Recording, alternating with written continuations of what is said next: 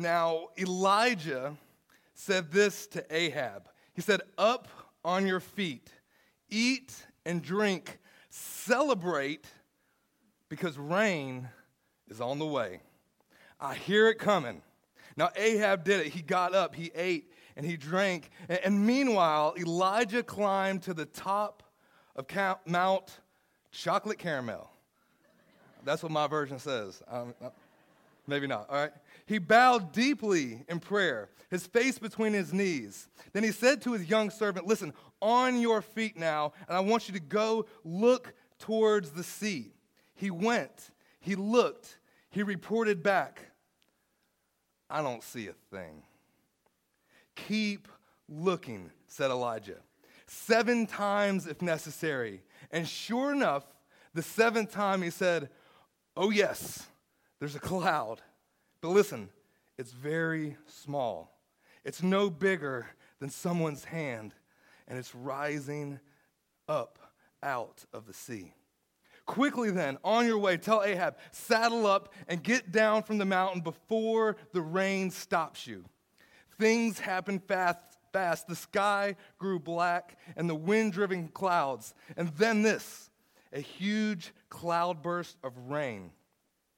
With Ahab hightailing it on his chariot for Jezreel. Then, then this happens God strengthened Elijah mightily. He pulled up his robe tying it around his waist, Elijah ran in front of Ahab's chariot until they reached Jezreel. My man put his belt on, tied it up, and ran in front of a chariot. You've got to be fast to run in front of a chariot, y'all. I, I did a little bit of research this week, and some of, some of y'all in here even are kind of crazy like this. Y'all do this, these things called marathons, where apparently you just run for 26 miles. Who does this? There's this invention called an automobile. You just drive, but people do this. People actually run. There's this, this marathons, and, and I looked it up. It's like, so elite runners uh, that run in just world class uh, events and this 26.2 marathons, they could run it in just a little over two hours. That is fast, y'all. That's lightning. It takes me two hours to get out of Walmart. two hours, I mean, people just gone, just, just fast, you know? And, and this happened a few years ago. Well, it was actually quite a few years ago, but I became a new dad. And um, my wife had this kind of bright idea of, hey, honey, look, they're having this, this 5K wouldn't it be a good thing for you to go and spend some quality time with your daughter? You could strap her on your chest like a little backpack thingy, and you and her can run a 5K together. Like, no, this doesn't sound like a good idea at all. Like, when have you ever seen me run ever? Ever. Like, not even bomb threats. I'm like, I'll get there in a minute. But she talks me into it, and I said, okay. And so I'm like, okay, this is to be fun. It's to be a little father daughter bonding time.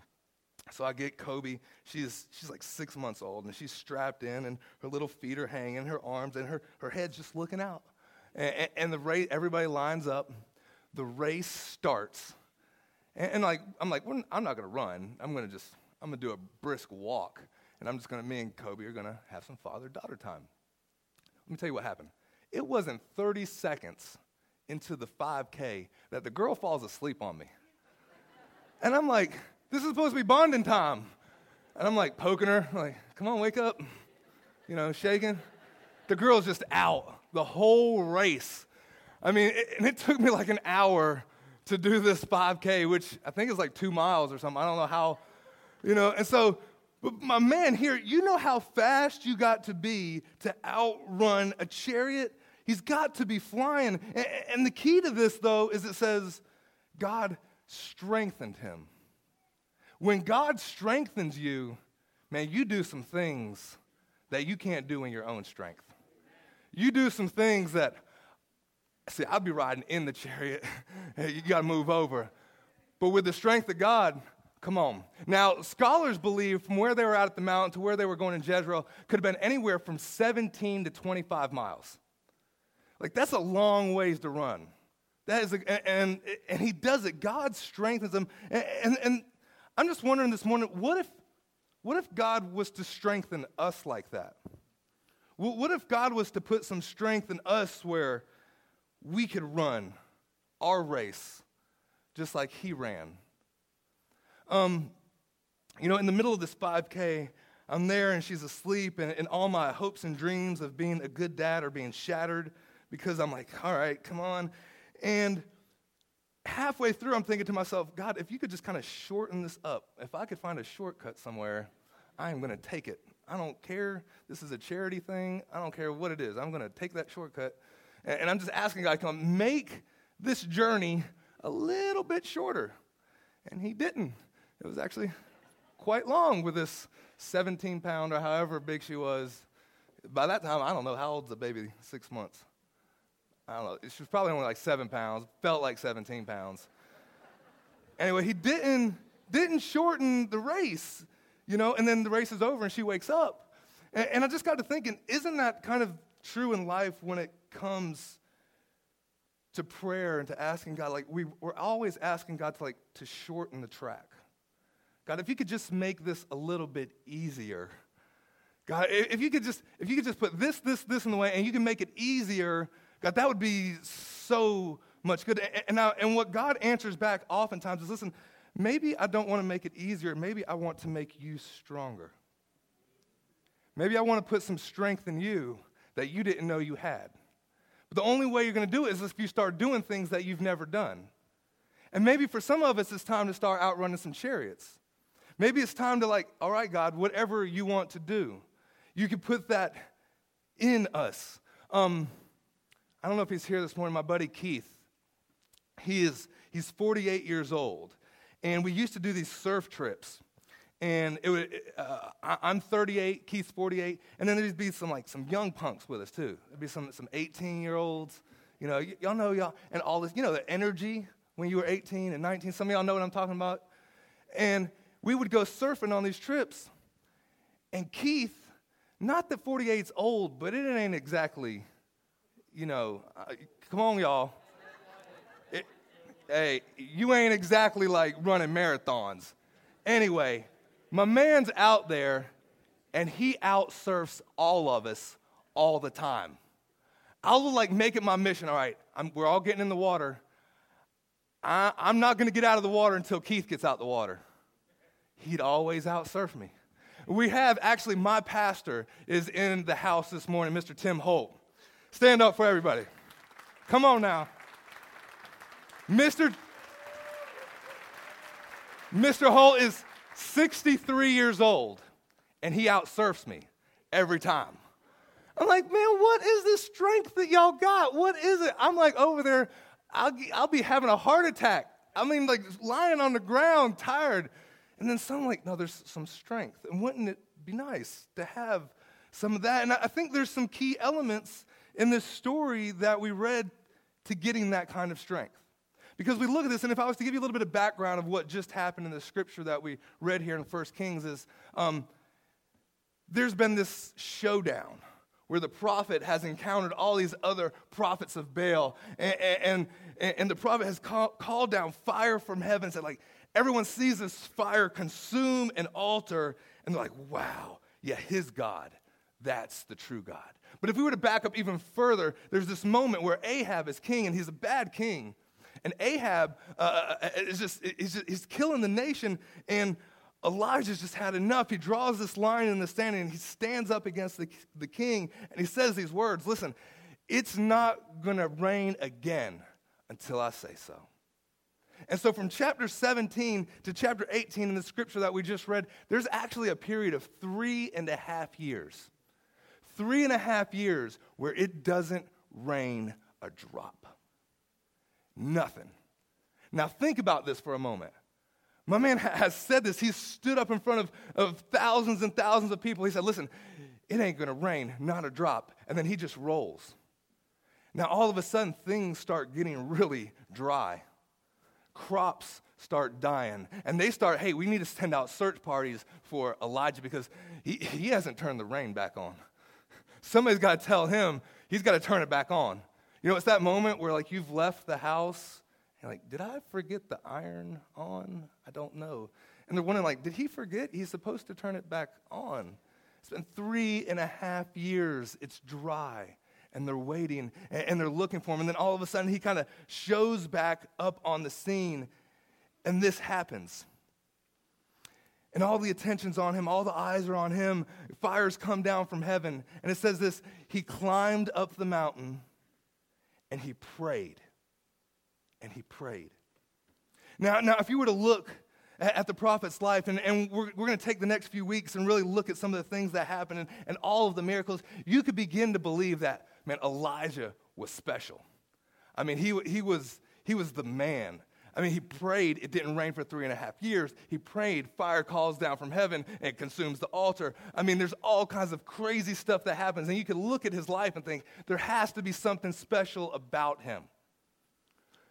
But then we get to the book of James. And we get to the book of James in chapter 5, and, and James is speaking. He says this Do you guys not know that, listen, there, there, there was Elijah, and he, he prayed, and for three and a half years it didn't rain, and he was a man just like us. And so James does a good job of just saying, listen, let me lay out the grounds of equality. Because it's easy for you to look at him and kind of think that he's just kind of the superhero of the bunch. But he's like, no, no, no. He was a man just like us. But here goes, here goes the thing. But he prayed. And, James goes on and tells like there is power in prayer. He says, listen, is there any sick among you? Call. And call for the elders of the church that they would, we would do what? We would pray. And he, he's relating the, the sickness, and he's, he even says, like, if any of you are struggling, you should pray. And, and sometimes I think when we get to this point where we talk about prayer, prayer often becomes this kind of last resort. It's like, well, what? Well, I don't know. I'm just praying. Like, no, no, no, no, not just praying. Prayer is powerful. Prayer changes things. Prayer says, listen, not another drop, and it doesn't do it for three and a half years. Prayer, prayer prays, and then all of a sudden it starts raining again. Prayer does amazing, amazing things. Prayer changes things. Now, listen to this. If you enter into the presence of God in prayer and you leave that place unchanged, that just means you're not finished praying yet. See, you can't enter into the presence of God and not be changed. You can't enter into the presence of our Savior, of the God who speaks a word and causes mountains to form and not be changed. If you've prayed and you've walked away and you're still as frustrated and you're still as angry, that means, you know what? You haven't finished praying yet. Because here's the thing about prayer. See, sometimes our prayers start from a place of frustration. They start from a place of, oh Lord, she's done it again. This girl has burnt the chicken again. If you would just change my wife, Lord, if you would just change my kids, if you would just change my boss, oh, he's done it again. And it starts from this place of just, it's happened again. It's done it, whatever it might be, it's this frustration. Like, you don't believe me? Let's look in, real quick, the book of Psalms. Pretty much pick any psalm you want. If David wrote it, there, there's this pattern that takes place. I picked one from Psalms 91 where David's praying, and, and the prayer starts out like this Oh God, listen to my cry, hear my prayer. From the ends of the earth, I'm crying to you for help. My heart is overwhelmed. I've had a bad day. Things are not going right. I'm crying out to you, God. Are you hearing me? And then by the end of the psalm, we hear this God, you're my protection forever. You're my unfailing love. Your faithfulness watches over me. And I'm going to sing praises to your name forever. I, listen to this. Here, here it goes. I will fulfill my vows every day. Did you catch that? He goes from a place where I'm overwhelmed to I can do this. See, here's the thing about prayer. Sometimes it, it starts out where we want God to change somebody else or something else, but sometimes the thing that God wants to change is you. Sometimes what happens in prayer is the thing that needs to change is me. And I love reading the Psalms because I love the honesty of David. I love that, that he could go out there and he could just pour out his heart. And he has these Psalms where it's like, God, just kill them. All of them. All them enemies. Strike them down. Kill them. And by the end of the Psalm, he's like, God, you, you, you know what's best. And I'm going to praise you no matter what. And I love it. I just, I love that prayer does this. It changes things, it, it changes us and we enter into the presence of God. And, and he, hold on, just a little side note for everyone, a little kind of leadership side note for everyone. Whenever you have to confront somebody about a, a hard issue, or, or, something's happened and you, you, you feel like, hey, I'm going to have to deal with this issue with someone else wife, husband, boss, employee, friend you should never confront them until you've prayed for them. You should never confront them until you've prayed for them because because if you're just in the flesh, you're going to want, well, let me tell you what I really think. Let me tell you this, and I want to just, mm, and you're going to say something that you're going to regret. And see, I, I've learned that I can't confront somebody until I've spent time in prayer with them. And sometimes it takes a long time to get me to that place where I can say, God, I truly want the best for them. Now, I'm still going to have to deal with this issue, but God, I'm doing it out of love, and I'm not doing it out of frustration. I'm not doing it out of anger and being in my flesh, but I'm doing it out of the Spirit. And God, I've spent time, and the thing that's changed is me. Prayer, it changes things. And the, the Spirit of God inside of comes alive. Prayer is this journey upwards. And even the prophet here, uh, I think it's even symbolic that, listen, he climbs the mountain up only to bow low. He climbs the mountain up only to bow low. The humility of this man. He's just called down fire from heaven. You can imagine there's, there's hundreds and thousands of people probably that are looking to him. All eyes are on him.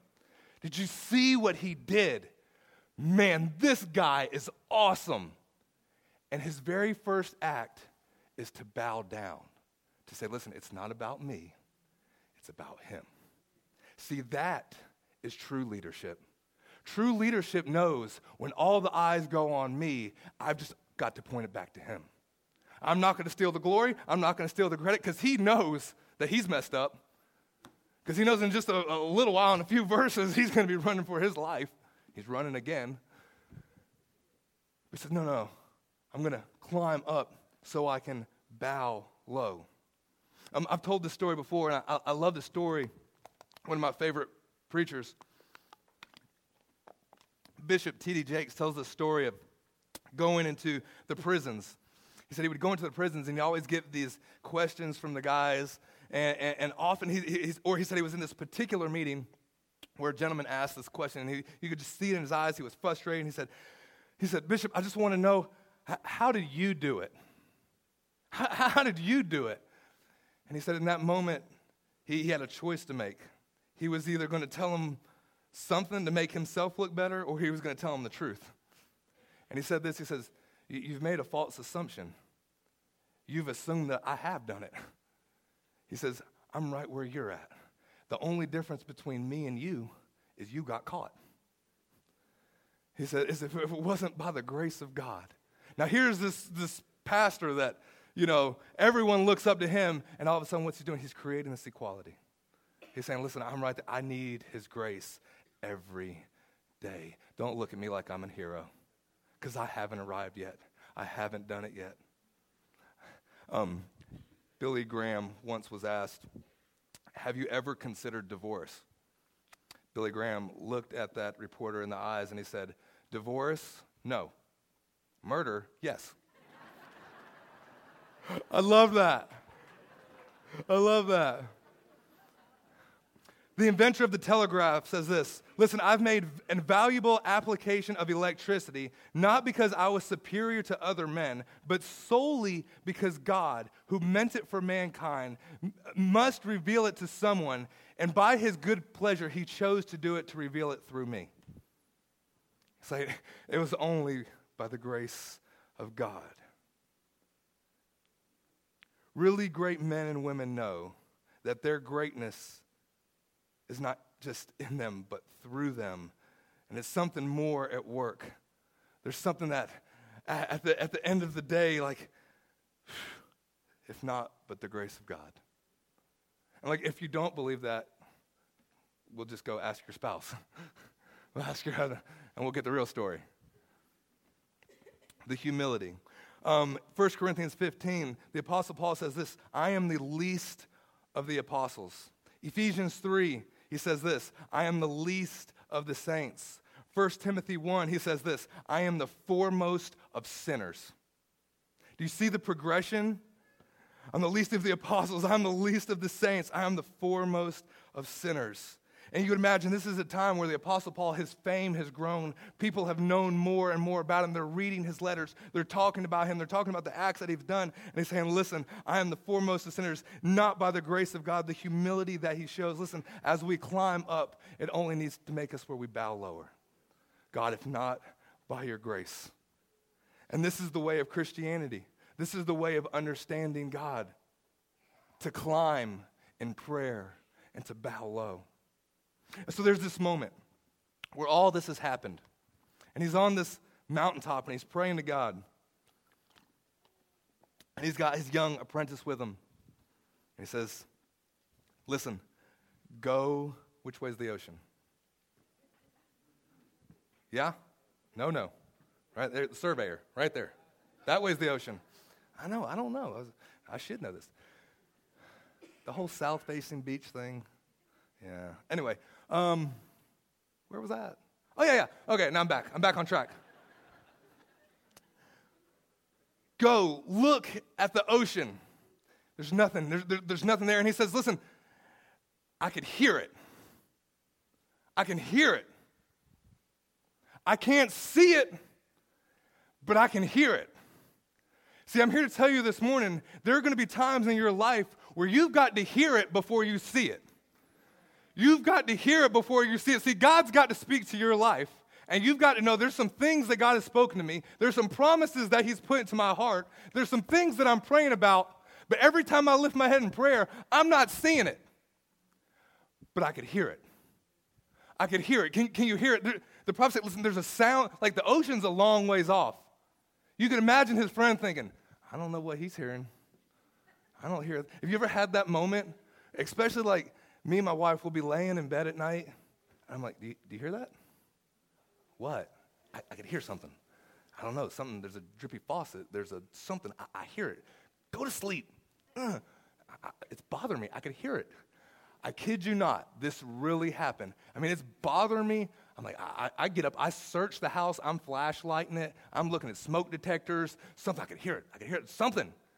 I walk outside of my house, and the gutter there's a little raindrop hitting the gutter. Like, I found it. I'm like digging holes at three in the morning to make it where the rain doesn't hit the metal of the thing. And my wife, I get back in bed and she's like, Are you happy now? I'm like, I can hear it. I knew it was out there. You got to hear it. It's like me driving home from work. I hear my kids long before I enter the house. And I gotta tell you, like, there's some rain happening in the house. They go in the door, who's crying? Who did it? Who sent the rain? Who hit who? Come on, daughter. I can hear it before I see it, and I already know I'm gonna have to take care of something. I don't see it. What is that promise that God has given you? What is that promise that He's put in your heart? I know this gentleman that He's been praying day after day for the salvation of his son.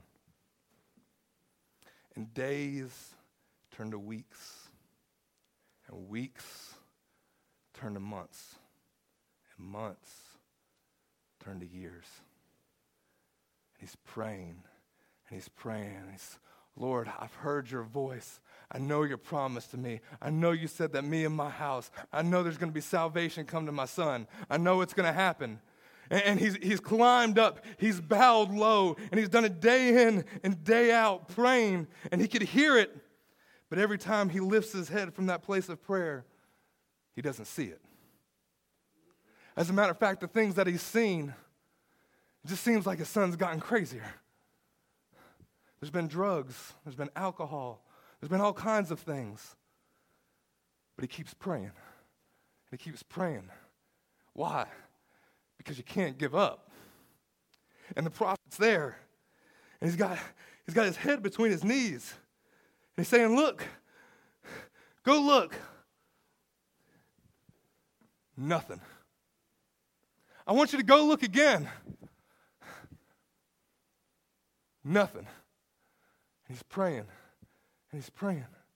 Some of you have been praying for healing in your bodies day in and day out. And you wake up and your back's still hurting. And the doctor's report is still coming back negative. And your hand's still twitching and you don't know why it won't stop. But you keep praying. And you keep praying, and God, I'm standing on your word, but every time I lift my head, there's nothing. There's nothing. I could hear it, but I just can't see it. What is it, God? What are you doing? And he does this back and forth, back and forth until all of a sudden there's this moment where the young apprentice comes and says, Hey, hey, hey don't get excited or anything, but there is a cloud. It's just, it's just the size of a man's hand. It's, it's very small. Like, don't get, this ain't no gushing. I know you're praying for the big gulp. God gave you the trial size. It's a small, like, I don't even know if I should mention it to you. It's a glimmer of hope at the end of your dark tunnel. It's just a hand, it's just the size of a man's hand. And all of a sudden, he springs into action. Get ready. It's getting ready to pour up in here. Sometimes you've got to take just that little glimmer of hope. Because here's the thing it only looks like the size of a man's hand because it's a ways off, but it's on its way here. And that thing's a lot bigger than what you think. Objects are closer than they appear. It's that, it's that rear view mirror. It's closer and it's coming, and the skies are turning black, and the rain is coming, and salvation is coming to your family, and healing is coming to your body. But don't despise the days of small beginnings. Don't despise when it just looks like it's just the size of a man's hand. See, you've got to learn how to persevere. You've got to learn how to push through in faith of saying, God, I, I know what I'm saying. I, I know I've been sitting here and, and I've climbed up to the top only to bow low, only to say that God, you are in control. And I'm praying for rain. There hasn't been a drop for three and a half years, and it's been very dry. And my marriage feels like it's on the rocks and it's getting ready to fall apart. And I've been praying, but things haven't been getting better. I'm here to tell you today there is a cloud and it's coming. It may look small, but get ready because it's getting ready to happen right here in Brunswick County, right here in this church, right here in your family, right there on that job site. But we've got to persevere. And, and I love the fact that even at the moment where it's just this glimmer of hope, it's just, it's just a small cloud, he tells them, get ready get ready.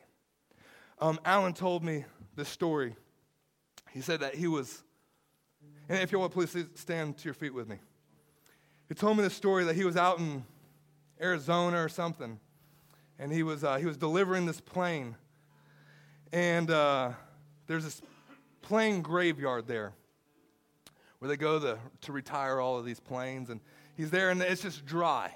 It's just dry. It's a dry desert place says he was looking out, and then and all of a sudden there's these giant holes, uh, just just tunnels, just uh, troughs. I don't know, what, what would you call them? Trenches, these trenches everywhere. He's like, why are these trenches? Why, why are there these guys out digging these trenches in the middle of the desert? He said he was in the hotel room, and all of a sudden, he said, never been through one before, but this monsoon came out of nowhere. He said, within a matter of minutes, the rain came down so much that it filled up all of those trenches. It just filled them up. And they said there was, rain everywhere. It was pouring everywhere. See, the, the, the ground was so dry that they needed these trenches because it couldn't absorb all of it. But the thing is, somebody had to dig the trench before the rain came. Somebody had to get ready before there was even a drop on the horizon. And there's some people in here this morning, you may feel like you've been digging holes in the desert. You may feel like you've been praying prayers that just haven't been answered for years and years. But I'm here to tell you that God's getting ready to pour out. And all of that work and prayer, all of those things that you've been looking for, all of those dreams that have been in the back of your mind and the deep recesses of your heart that you're even afraid to vocalize, God's getting ready to pour out in such a way that there's not going to be room enough to contain it. And the reason why you had to go through some of those dry spots is so that way your roots could grow down deeper. You see, they do this thing with irrigation where when they, when they lay grass down, they actually sometimes there's points where they stop watering it. And they stop watering it so that way the grass can actually dig down deep with its roots. That way the roots are just, I need to find some water. So that way when things get tough, the grass is going to survive. There's been some dry times that some of y'all have went through, but it hasn't killed you. It's only made your, your roots grow down deeper. And you will survive because there is a cloud. This has been a presentation of Coastal Vineyard Church, a community of faith, hope, and love. For more information on who we are and how you can support future podcasts, visit us on the web at www.coastalvineyard.org.